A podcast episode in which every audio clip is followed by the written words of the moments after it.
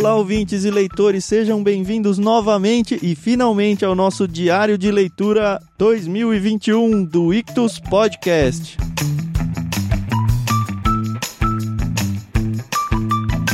Vamos começar o ano encarando o pequeníssimo Os Irmãos Karamazov do Dostoiévski. Eu estou com ele aqui nas minhas mãos e o meu braço já está doendo. Tudo bem, Carol? Tudo bem, Thiago, e você? Tudo em paz. Eu esqueci de dizer, né? Eu sou o Thiago André Monteiro, arroba vulgutan no Twitter. Sigam lá. Isso aí. Olha, Tiago, se você considera esse aqui um livro pequeno, eu não quero saber o que você considera um livro grande. Livrão, livrão legal, tô feliz por começar ele. Se você não conhece o livro, ele é dividido em quatro partes e cada parte Uhum. tem alguns livros e cada livro tem alguns capítulos, normalmente em torno de cinco, às vezes um pouco mais, às vezes um pouco menos. Hoje nós vamos Isso. ler o prefácio do autor, que é um micro prefácio, né? E a primeira parte, livro 1, são cinco capítulos, é isso que a gente vai ver aí. A nossa leitura ela vai ser um pouco longa. São 38 dias aqui que nós dividimos. O Tan, na verdade, dividiu o livro.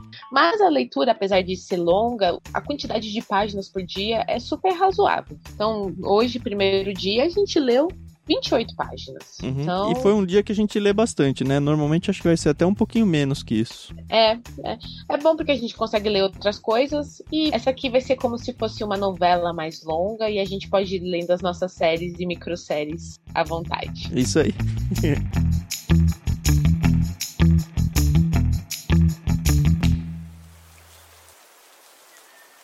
Mas enfim, vamos lá. A gente vai então, como eu já disse, ler o livro 1, História de uma Família. Vamos falar então Uhum. dos três filhos do senhor Fyodor Pavlovich Karamazov.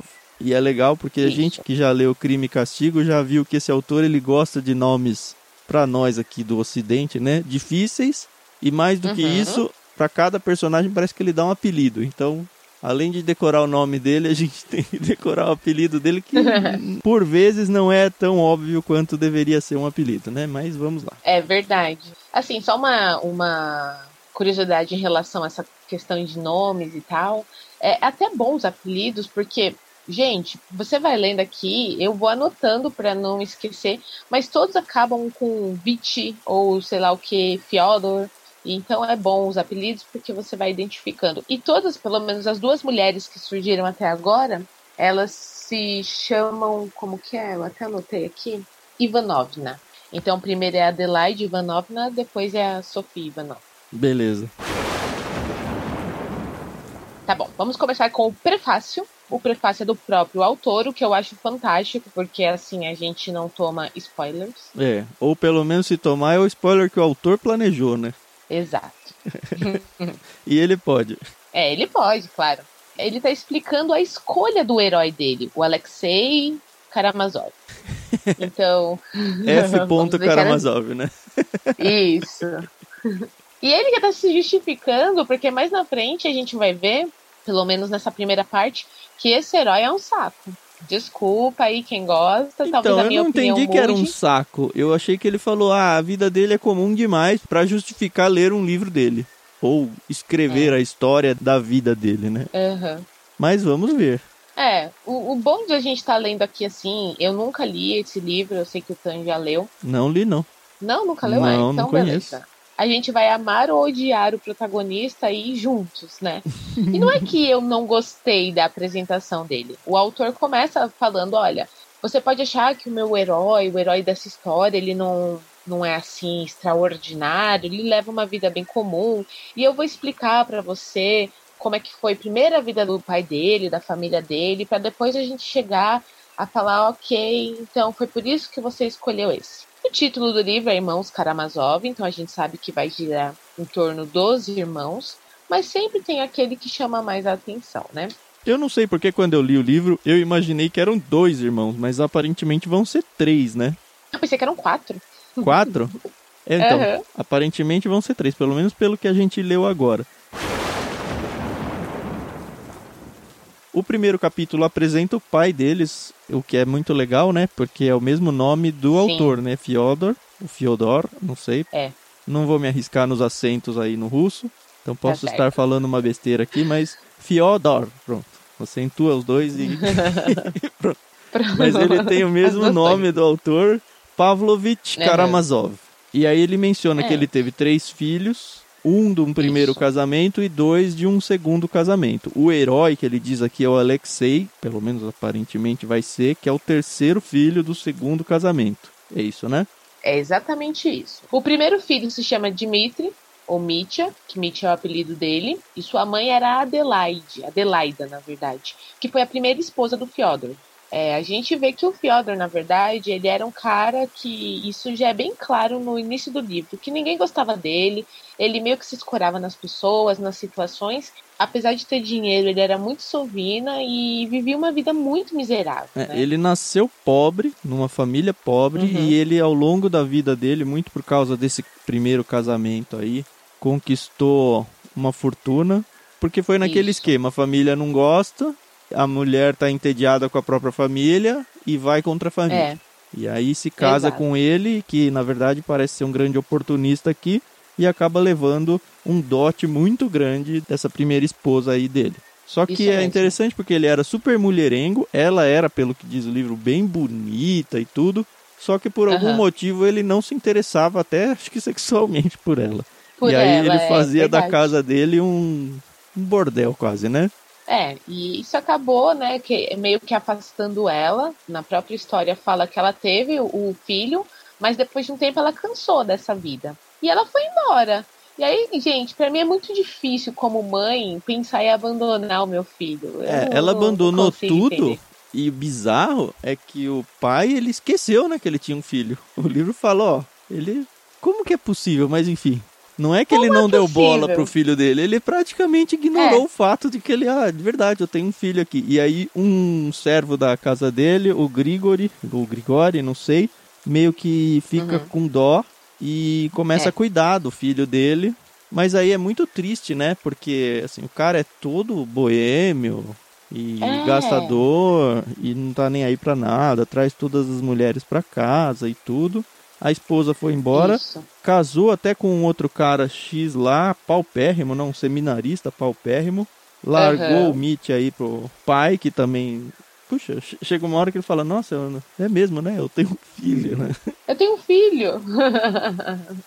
Exato. E assim, o interessante é que a família dela, por ter posses, tem outras pessoas que são abastados, né? E ela tem um primo. E eu nem vou aqui eu vou brasileirar os nomes, tá? Porque para mim vai ser mais fácil. O Piotr. Ele é um primo distante dela e ele é muito rico e ele se afeiçoa ao Mitya. Ah, se afeiçoa, eu falei, ah, beleza, vai ter um grande protetor, né? Mas ele é liberal. Esse que é liberal, né? Isso, na verdade, ele gosta muito de política. Isso, ele é liberal naquele negócio da França e tudo. Ele meio que pega o, é. o Mitya pra ele, mas pega naquelas, né? Pega e logo não tá nem aí pro moleque de novo. Cansa. Coitado. Exato. E essa Mitya, ele vai crescendo de casa em casa, é, sempre em casa da família, né? De alguém, de um parente. Mas imagina a cabeça desse menino, né? E aí fala que quando ele é um pouco mais velho, ele acha que o pai dele é rico, porque afinal de contas, sempre que ele pedia, o pai dele dava uma certa quantia de dinheiro para ele, então ele Aqui fala, ele vai, ele cresce, ele serve o exército, é, ele gasta dinheiro também com uma vida boêmia. E quando ele finalmente vai reivindicar a herança dele, ele descobre que, na verdade, a possibilidade dele estar devendo o próprio pai é grande. De tanto que ele já gastou. É, o pai meio que dá uma sacaneada nele, né? A impressão que dá é, é que o pai meio que esconde o que de fato é de direito do filho, vai dando dinheiro aqui, dinheiro ali, meio que para uhum. satisfazer a necessidade ali e a vontade dele por dinheiro um pouco, mas sem dar uhum. muita contabilidade da coisa. Isso, até fala aqui uma parte que o próprio Dmitry, ele desconfia das contas lá que o pai faz e ele fica tão bravo com a situação que ele perde a razão. Então você imagina, né, aqueles russos grandões naquele frio quando bebem, né? É, é a cena que eu costumo descrever na minha mente, Sim. né? Aqui eu acho que tem uma informação importante, Carol, que quando eles estão discutindo aí e o pai fala, ó, oh, pode até ser que você esteja me devendo, a resposta hum. é a seguinte: o jovem ficou chocado, suspeitou das contas, ficou fora de si, quase perdeu a razão.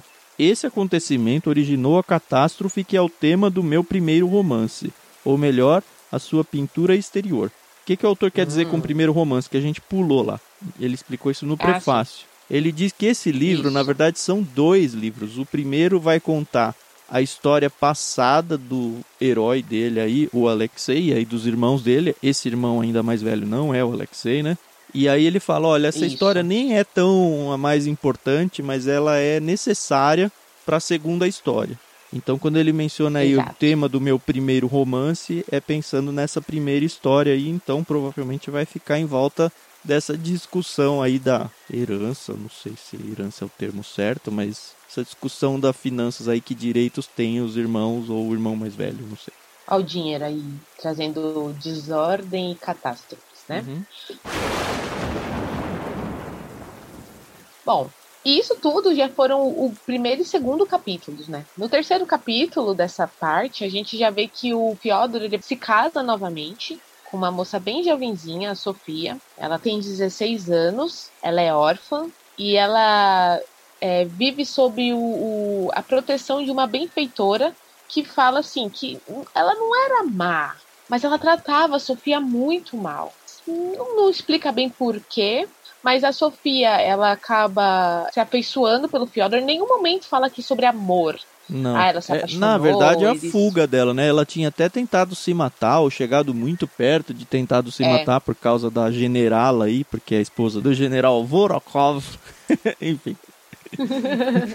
e aí, quando surge a oportunidade de vir alguém para libertar ela dessa vida difícil, oprimida que ela leva, ela vai. E é interessante que fala que Fyodor, o Fyodor P pediu a sua mão, é. informaram-se sobre ele e disseram-lhe não, que é a família dele.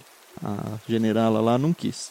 Como em seu primeiro casamento, Isso. propôs a jovem raptá-la e a gente vê que de fato ela vai. Só que dessa uhum. vez o, o Fyodor não recebeu nenhum tostão, né? Porque a generala é... ela ficou furiosa, não deu nada salvo a sua maldição. Mas ele também já não estava muito afim do dinheiro, porque, enfim, ele já tinha bastante. Exato. Ele leva ela para casa dele e o Grigori, o Grigori lá, se afeiçoa a ela, mas de um jeito protetor, né? Porque ele vê como o patrão dele trata ela e trata a casa e como transforma um lugar que deveria ser o lar num antro de perdição, né? é, ele continua, contexto. né? Mas é interessante que fala que o Grigori não tinha ele não se importava com isso no primeiro casamento, mas nesse segundo ele ficava com raiva, enxotava as prostitutas de casa quando ele tinha chance. e assim, dentro do fato de que ele era o servo do Fyodor, ele vivia ali na corda bamba e até o limite que era possível ir. Isso mesmo. A gente vê que a Sofia ela dá luz a dois meninos, o Ivan, que era o primeiro e, e nasceu um ano depois do casamento, e o Alexei, que era o segundo e nasceu três anos depois. Eles ficaram casados ao todo por oito anos e ela acabou falecendo, né? Adoeceu e morreu, né? Isso. E aí é interessante que quando falam pra generala lá que ela faleceu, ela fala, né? Bem feito, Deus a puniu por sua ingratidão. não era mãe, né, Carol? Claramente não era é. mãe, era só uma benfeitora. Não era mãe, mas quando ela, ela descobriu como os filhos da Sofia viviam, e o livro fala aqui que novamente o Fyodor se esqueceu que tinha dois que filhos. bizarro, né? Depois e... da morte dela, os dois bizarro. pequenos tiveram a mesma sorte do primogênito. O pai os esqueceu, é. abandonou-os totalmente, eles foram recolhidos pelo mesmo Grigori. Só que aí vem a generala, né? Isso, e ela percebe a situação, os meninos se vestiam mal, não tinham educação, possivelmente estavam subnutridos, e ela pega os meninos para criar. E aí é até interessante que o Fyodor fala: Deus vai recompensar a senhora pela sua boa ação. Aí ela, não passas de um idiota. Então você vê assim que realmente. Gostava é, da família. Não é por amor. é... ela cuida dos meninos e o seu testamento fala que ela deixa uma quantia de dinheiro para cada um para sua educação, a educação é, deles. Porque caso, né? pouco depois diz aqui a generala morreu, deixou mil rublos para cada um. Dos dois pequenos. Lembrando aqui que ela levou só os dois, não levou o primogênito, né? É. Porque acho que o Dimitri nem morava lá com ele, né? Ele ah, ele morava já tinha com ido os embora parentes. com o Pi- Piotr lá, né? Isso, Ou depois do Piotr teve uma outra pessoa que pegou ele ainda pra criar, né? Então, eu ficou meio confuso essa parte. Assim, confuso, mas você consegue entender mais ou menos que ele ficou ali pulando de casa em casa. Uhum. Mas os dois meninos, o Ivan e o Alexei, acontece, pra mim, muito pior nesse sentido. Porque depois que a generala morre, aparece aqui um outro personagem, o Efim, que pega eles também pra criar, fala aqui que dá muita educação pra eles, gasta mais do que o dinheiro que ela tinha deixado. Só que ele não quer os meninos morando com eles. Então, entrega pra uma outra mulher, aí essa mulher morre, aí vai pra filha dela, vai pra umas tias. Mano, essas crianças elas rodaram. E tem até uma parte que fala aqui que os dois sabiam que eles viviam de caridade. O que, gente, uma criança se dá conta de que ela não é amada, de que ela tá ali porque a pessoa realmente quer, me lembrou um pouquinho a Jane Eyre. É verdade. Enfim. Mas assim, e apesar de tudo, os dois até que se deram razoavelmente bem na vida, né? O Ivan, É. ele ficou super estudado, né? Ele começou a estudar fora. Isso. E aí seguiu uma vida praticamente acadêmica, se tornou, acho professor e tudo. Aham, exato. Isso encerra então o capítulo 3, que conta a história do Ivan. Ele conta a história dos dois, mas foca um pouco mais no Ivan. É, e eu acredito que vai ser, na verdade, o único capítulo em que a gente vai saber um pouco mais sobre ele, né? E ele volta, antes de mudar de capítulo, ele volta, né, pra casa do pai. Ah, é verdade. Mais tarde soubemos que Ivan viera, em parte, a pedidos para cuidar dos interesses do irmão mais velho, Dmitri. Ele sabia que ele tinha um irmão mais Uhum. velho, né? Mas viu ele pela Aham. primeira vez nessa ocasião. E aí os dois começam a viver junto com o pai e todo mundo fala: Nossa, é estranho esse cara ter voltado agora, né? É, Mas aí a gente percebe que o Ivan ele fica meio que um, papel de juiz conciliador entre o pai e o irmão mais velho, porque o irmão mais velho estava brigando lá com o pai por causa da herança, por causa do dinheiro lá. exatamente. E Exatamente. inclusive o, o mais velho disse que tinha aberto na justiça uma ação contra o próprio pai, que deve ser uma coisa bem bonita de acontecer na vida real e eu não duvido que tem muita gente que deve É, fazer isso não, também. Não duvido. Bom, nós abrimos o quarto capítulo, agora aprendendo um pouco mais sobre Alexei, ou Alyosha. Alyosha, não sei como é que você prefere a pronúncia, que é o apelidinho dele. E é interessante a gente saber as idades aqui, nesse momento. Essa primeira parte se passa 13 anos antes do segundo romance. Então, nessa época, o Ivan tinha 23 anos, que é o filho do meio, o Dmitri tinha 27 e o Alexei tinha 20. Então essa é a diferença de idade Uhum. entre eles, né? E aí, diferentemente do Ivan, que estudou, que cursou a universidade, o Alexei, ele não era muito fã dos livros, não. Ele volta também para a casa do pai, Uhum. e aí até fala aqui que ele usava batina. E aí eu até anotei, seminarista, o que que ele era, né? É, eu imaginei que ele fosse um seminarista, um noviço, na verdade, a palavra que me veio. Um noviço, isso. E aí eu parei para pensar numa coisa. Quem está narrando o livro? É, eu fiquei na dúvida disso. No finzinho do capítulo 3 eu falo, quem é o narrador? Porque ele fala, mas devo concentrar-me nele para esclarecer um aspecto estranho. Desde a primeira cena, meu herói aparece vestido em hábito de noviço. Fazia de fato um ano que ele morava em nosso mosteiro, preparando-se para Uhum. nele passar a vida inteira. Então o autor é em terceira pessoa e provavelmente algum interno ali desse mosteiro, talvez um outro Isso. noviço, um líder, não sei, ainda não tá claro pra gente. É, não está claro. A gente sabe que os três irmãos, então, estão juntos com o pai. O pai, na verdade, não demonstra carinho nem amor por nenhum deles, porém ele se afeiçoa ao Alexei. E ele ainda fala: Olha, eu não sei por quê. Bizarramente, né? Porque o Alexei é o cara super ético, certinho, religioso, É. e o pai é todo devasso, Exato. né?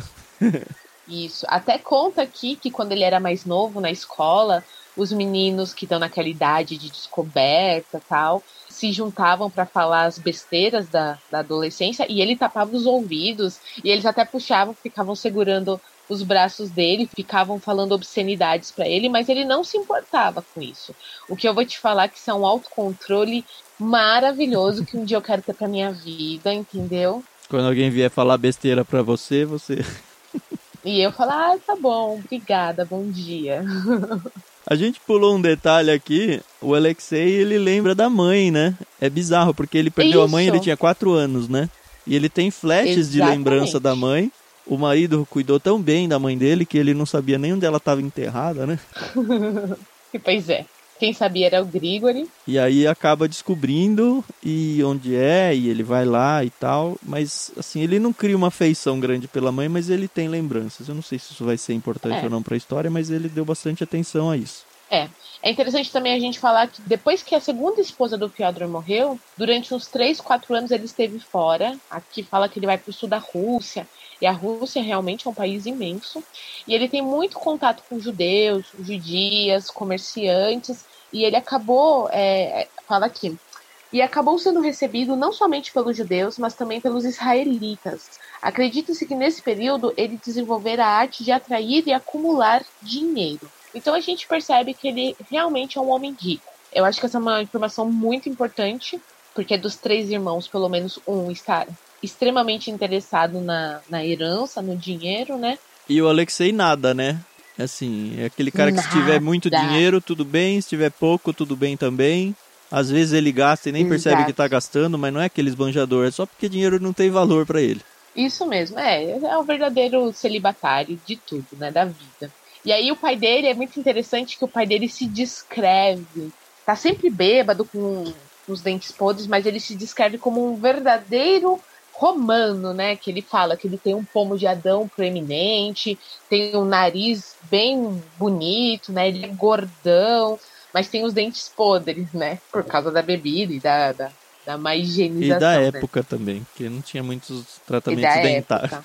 É, uh, Aí tem uma parte aqui que, de verdade, foi a parte que me deu um pouquinho de sono, que é quando eles começam, é o, a gente já pode ir pro capítulo 5? Vai, vai, sim. Na verdade, no final, é, no meio do capítulo 4, mostra um tal de mestre Zósimo, que parece ser o líder Isso. aí desse mosteiro. Ele não, não é apresentado é. como um padre, um bispo, nada, só é mestre. Uhum. Eu gostei bastante desse capítulo, apesar de eu entender que é, ele pode ser um pouco devagar, porque uhum. para mim ele demonstrou uma característica do Oriente que nós não temos aqui no Ocidente, que é essa questão do mestre da importância que um mestre tem, do significado de ser mestre de alguém. E aí uhum. ele vai apresentar muito esse tal do mestre Zósimo. Diz que ele era um velho já, que ele já estava claramente doente, em fim de vida já por causa da idade, e que o próprio uhum. pessoal do mosteiro não sabia muito bem o que, que ia acontecer depois que ele morresse. O fato é que o Alexei se aproxima desse cara como se fosse mestre Jesus para ele, assim, né? Isso. É muito eu tava gostando muito da narrativa de todo, todos os quatro primeiros capítulos. Eu achei elas super fluídas, engraçadas, no tempo que tinha que ser. Mas quando chegou nessa parte, eu falei, ai, gente, de verdade. Passou. E é o que eu leio de manhã. é, eu leio de manhã pra exatamente não ter sono, mas eu, eu tive muito sono. Eu sei que é importante e por isso que a gente dá aquela perseverada, é, entendeu? O bom pra gente é que a gente aqui tem que virar a chavinha, lendo no ocidente, que eu digo, né? De que, que uhum. significa isso? Eu vou até ler esse trechinho aqui, só para você que está ouvindo a gente, que de repente passou batido, não pescou essa. Olha só. O que é um mestre? Mestre é quem absorve a tua alma e a tua vontade e transforma-as nas dele. Ao escolher um mestre, tu abdicas da própria vontade, cedendo-a a ele em total obediência e resignação. O penitente suporta voluntariamente essa prova, esse duro aprendizado, na esperança, depois de longo estágio, de vencer a si próprio, de dominar-se a ponto de finalmente atingir, depois de ter obedecido por toda a vida, a liberdade perfeita, isso é, a liberdade diante de si mesmo, evitando o destino dos que viveram sem se encontrar a si mesmos. E aí, um pouquinho mais à frente, as obrigações para com os mestres são bem diversas da obediência, entre aspas, aqui habitual que sempre existiu também nos mosteiros russos. No Oriente, a uhum. confissão dos praticantes ao mestre é perpétua e o elo que liga o confessor ao confessado é indissolúvel. E aí ele até conta uma ilustraçãozinha assim. Aqui adiante que acho que a gente não precisa entrar. Mas o que eu fiquei pensando aqui Sim. é na época de Jesus porque as pessoas falavam rabi, né, o mestre no judeu, e eles viviam um contexto oriental.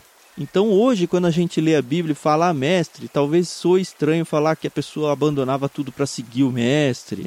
Ou que, ah, o mestre falou, então o mestre falou, tá falado. É. Hoje, aqui no Ocidente, isso pode soar muito estranho. Só que é pelo jeito cultural isso. Quando você colocava alguém como mestre, é talvez mais do que seu próprio pai aqui, sabe? E foi exatamente assim que o Alexei colocou. Isso foi bom até para corrigir os meus óculos quando eu estou lendo a Bíblia. Então eu queria compartilhar justamente para que você também corrigisse quando você visse alguém se colocando sobre o jugo de um mestrado de alguém aí. Uhum. Bom, então, assim, acho muito válido tudo isso que o Tam falou e é importante a gente ter esses óculos mesmo para entender, né? Muitas vezes. Lembrando que o Dostoiévski era cristão. Isso. Então, isso muda muita coisa, né, na nossa uhum. visão. Tem um outro detalhe importante, é que o Aliotia, ele vai lá para o mosteiro, mas diz aqui, lembremos que Aliotia, vivendo no mosteiro, ainda não se comprometera por meio de voto algum. Podia ir aonde desejasse, ausentar-se do mosteiro por vários dias, mas se vestir o hábito, era por vontade própria, para não se diferenciar de ninguém no mosteiro. Então, assim, ele pode ainda abandonar tudo, ele não se colocou, apesar da super ah, é verdade. Dele gostar muito do mestre e tudo, ele ainda não se colocou como um discípulo dele. Vamos ver o que vai acontecer, mas Isso não é mesmo. à toa que o autor colocou essa informação assim. E ele termina esse capítulo e, portanto, esse livro falando aqui que ele tá meio ressabiado com o Dimitri, né, com o Ivan, os dois irmãos, que pode acontecer algum alguma situação que vai desagradar a, a família, que pode ser um problema para a família. Vamos ver o que vai acontecer. Eles vão ter um encontro, né? Ele acha que é uma armadilha. É, mas... esse encontro é proposto assim, que tá a briga lá entre o pai, o pai e o filho mais velho. Isso. Um pouquinho antes, mostra que esse mestre Zósimo, ele era procurado por toda a comunidade porque ele era meio que um milagreiro. As pessoas iam atrás dele para para que ele curasse as pessoas bem no contexto de cura espiritual, assim, de dom de cura. E aí ele conta uhum. aqui um pouquinho sobre isso. E aí tá tendo essa conversa entre o filho aí o Alexei e os irmãos com o pai. E aí surge a ideia, olha, por que, que a gente não faz com que esse mestre seja o juiz desse caso que vocês estão levando aí? E é interessante porque, ó, vamos relembrar aqui, o pai gosta muito do Alexei, ele é muito afeiçoado a ele, mas é um devasso Isso. nada religioso. Certo. O filho do meio, ele é claramente ateu. É bem descrito assim. Ele é super estudado, super inteligente. O Alexei sabe que ele é muito mais inteligente do que o próprio Alexei, do uhum. que ele próprio, mas ele é ateu. Sim. E o primeiro lá, o primogênito, também não é ligado à religião nem nada. Então ele até fica meio surpreso, fala: "Não, estranho as pessoas aceitarem". Mas o pai vai porque uhum. fala: "Ah, vamos ver, né? Quem sabe esse cara não resolve a nossa vida, talvez muito pela afeição que ele tem pelo Aliotia, e eles aceitam. E aí vai rolar, então. O mais interessante é que o próprio mestre aceita, né? Uhum, e, uhum. Enfim, vai rolar um. O próprio livro chama uma reunião extraordinária, que eu acho que vai ser essa reunião, e vamos ver o que vai rolar. É, e assim, óbvio que a gente vai descobrir na próxima leitura, mas eu já prevejo uma tragédia, mesmo porque o próprio autor falou isso lá no início que pro segundo romance acontecer, tem que acontecer. Então vai, faz a sua profecia aí. Não, eu acho que, assim, sem spoilers, mas já dando spoilers. Não, não é spoiler. Você já não leu? É, não li. Eu acho que o Dimitri vai matar o pai. Eu acho. Nessa reunião aí? É, ou vai acontecer alguma coisa e o pai vai morrer, e aí a gente vai descobrir na mão de quem. Ou por qual razão. É, o livro chama os irmãos Karamazov, não os filhos Karamazov, é. né? né? Então, em algum momento eu acredito que os irmãos eles vão ser obrigados a se unirem por alguma razão. Se tornarem os protagonistas da história e com um desenho de protagonistas que eu acho bem legal. Um super religioso, Sim. desapegado a dinheiro, o primeiro super apegado ao dinheiro e o outro é o intelectual que não acredita em nada espiritual. Tem potencial, né? Tem. Opa, será? É, isso me faz lembrar, só para encerrar minha fala aqui, que na faculdade eu aprendi que eu não lembro em que contexto, se era em Portugal, na Espanha, que toda a família tinha que ter três filhos homens: um médico, um advogado e um padre, né? O médico para curar o teu corpo, o advogado para te livrar da, da enfim, pra te livrar da prisão, aí, da justiça, é. E o padre para te livrar do inferno, né? Então, mais ou menos isso. Bem mais ou menos isso. Puxa, eu nunca tinha ouvido essa. O que me faz pensar se eu É. não sou padre da minha família. pois é. Tá faltando é. o advogado e o o meu pai só médico. teve menina, então. E o meu pai não teve a oportunidade nem de ter médica, nem advogada, nem, nem padre, né? O freire. Mas ele casa. tem que ter bastante dinheiro, porque tem que dar dote pra três, né? Né, não? Mas que bom, ele é pastor de igreja, ele ganha bem, né? Diz aí. Opa! Isso aí. É o que todo mundo pensa, né?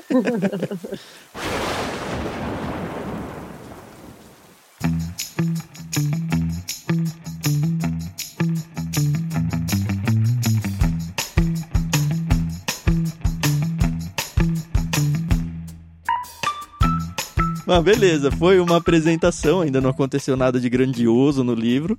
Eu gostei, acho que, Uhum. Assim, não tá envolvente ainda, óbvio. É. Mas eu acho que não tá chato a ponto de falar, nossa, eu não consigo virar a página. Ele tá desenvolvendo Não. um enredo aqui e vamos ver onde vai. Eu acho como todo bom livro, né? E ele é um clássico por alguma razão. Então, imagina, quem, quem sou eu na fila do pão nesse momento? Pra criticar Fyodor Dostoiévski, né? Uhum. Tá bom. Então a gente volta no próximo áudio, livro 2, a gente já encerrou o livro 1. Um. Livro 2, capítulos 1 um a 3 só, a gente não vai ler o livro 2 inteiro. E também pouquinho, né? Poucas páginas. Vamos lá, se Nossa, empolga aí com a pouquinho. gente.